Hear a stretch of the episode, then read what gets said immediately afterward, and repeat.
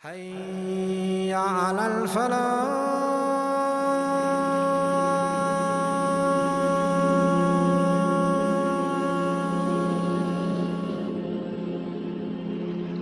Allah says, You will have no power over them because they will not serve you and your call. They will always serve my call and they will take you as an enemy.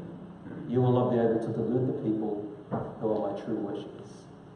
Get out of it. You are an outcast. Iblis turned to Adam and knew that Adam was going to enter paradise. So he got even angrier. He turned to Allah and said, Look here, you see this person, this rubbish who you put over me? I shall uproot them and destroy them. Now Allah subhanahu wa ta'ala in the Quran changes the scenario. Suddenly says something remarkable. He says, O Adam, live in the garden, you and your wife, and eat abundantly of whatever you wish, but do not approach this tree. Or else you will be counted among the wrongdoers. Why all of a sudden Allah introduces the wife, but doesn't say where she was created from? Nowhere in the Quran does it tell us where Hawa, Eve, was created from. Her name is Hawa. That by this verse alone, Hawa was created also from clay, like, like Adam, in the same way, her own creation. But she was created as a pair. So Adam was created from clay first, then she was created from clay second. A lot of people assume that Hawa was created from Adam's body. And other scholars interpret the ahadith and the verses of the Quran to mean that she was created from Adam's body, and others they say she was created from the rib bone of Adam. All of them have a valid point. Those who say Hawa was created from Adam's body is valid because the verse says he created from a single soul and from it he created his pair. As for the one where they say she was created from his rib, this, my dear brothers and sisters, the correct opinion is that it is false. So Allah then said to them, Go you and your spouse, enter paradise, and eat abundantly of whatever you wish, but do not approach this tree or else you will be counted among the wrongdoers. What was this tree? We don't know. It is the Bible, the, the Christians uh, who say it was an apple. It was them who said a serpent, a snake that whispered to them. It is them who said that. It is they who said, the Jews and Christians, that Eve is the one who, he, who, who uh, manipulated Adam or caused him to eat from the tree and disobey Allah.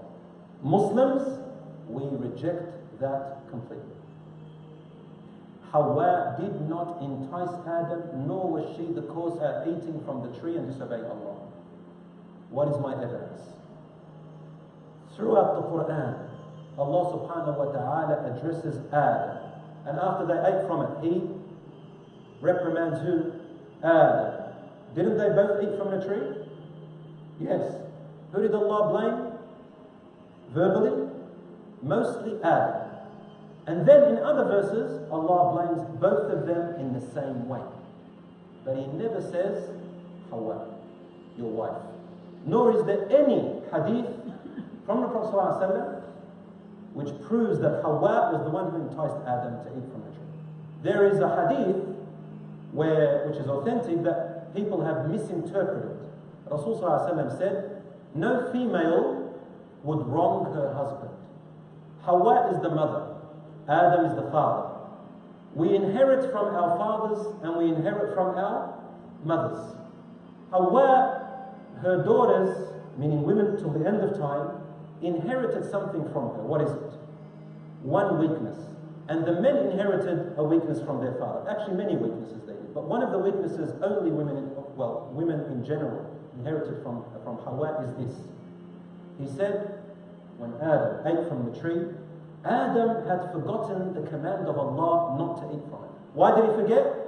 Because Iblis kept whispering and whispering and whispering and whispering. And what did he do? He said, Your Lord did not prevent you from eating from this tree except because there is a secret in it.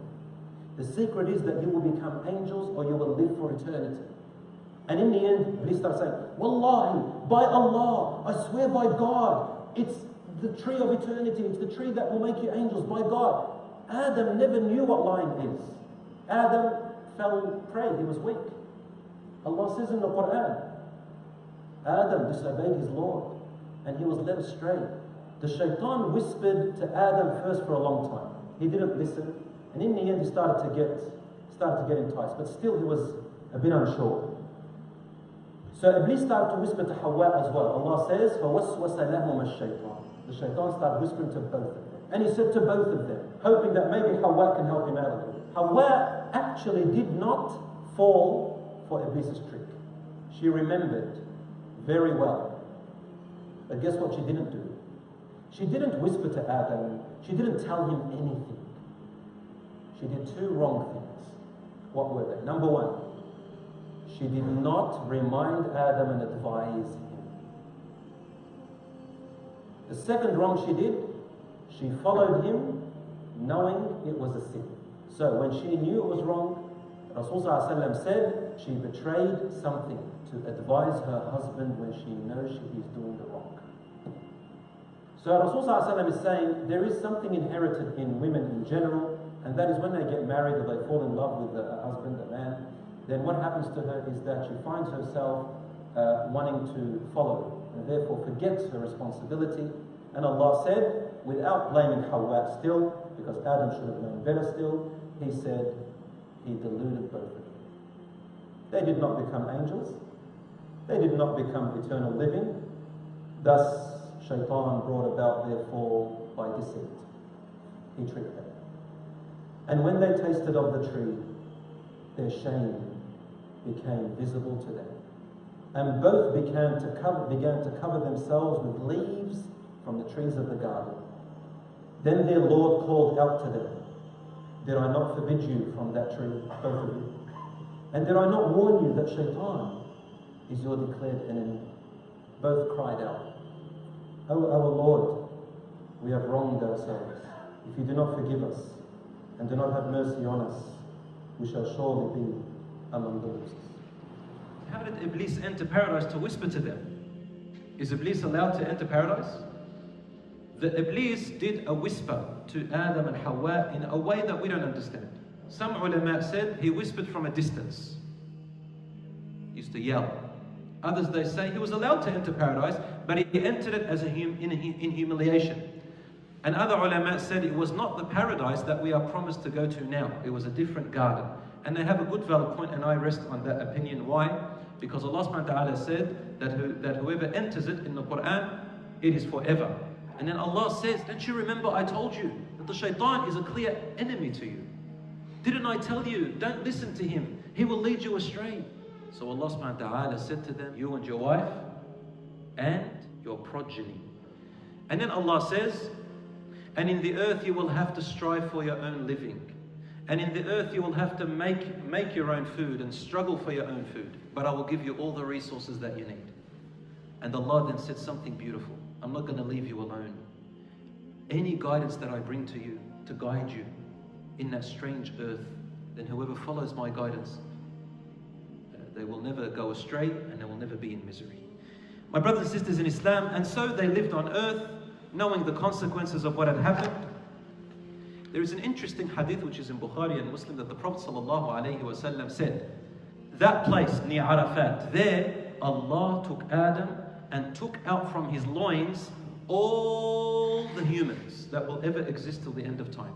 We were actually taken out in a former life before Allah created us in this body from the loins of Adam alayhi salam physically and you can see tiny atoms scattered in front of him in the trillions. And Allah said to all of us, this is in the Quran. He made us witness against ourselves. Am I not your Lord? We all said, Naam, yes, you are our Lord, and we believe in you. And Allah subhanahu wa ta'ala says, This is so that on the day of judgment, you will not have a reason and say, We did not know.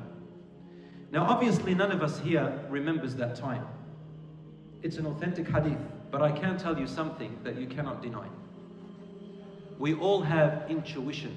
And it's an instinct in every human being to question where did I come from? And to talk about God.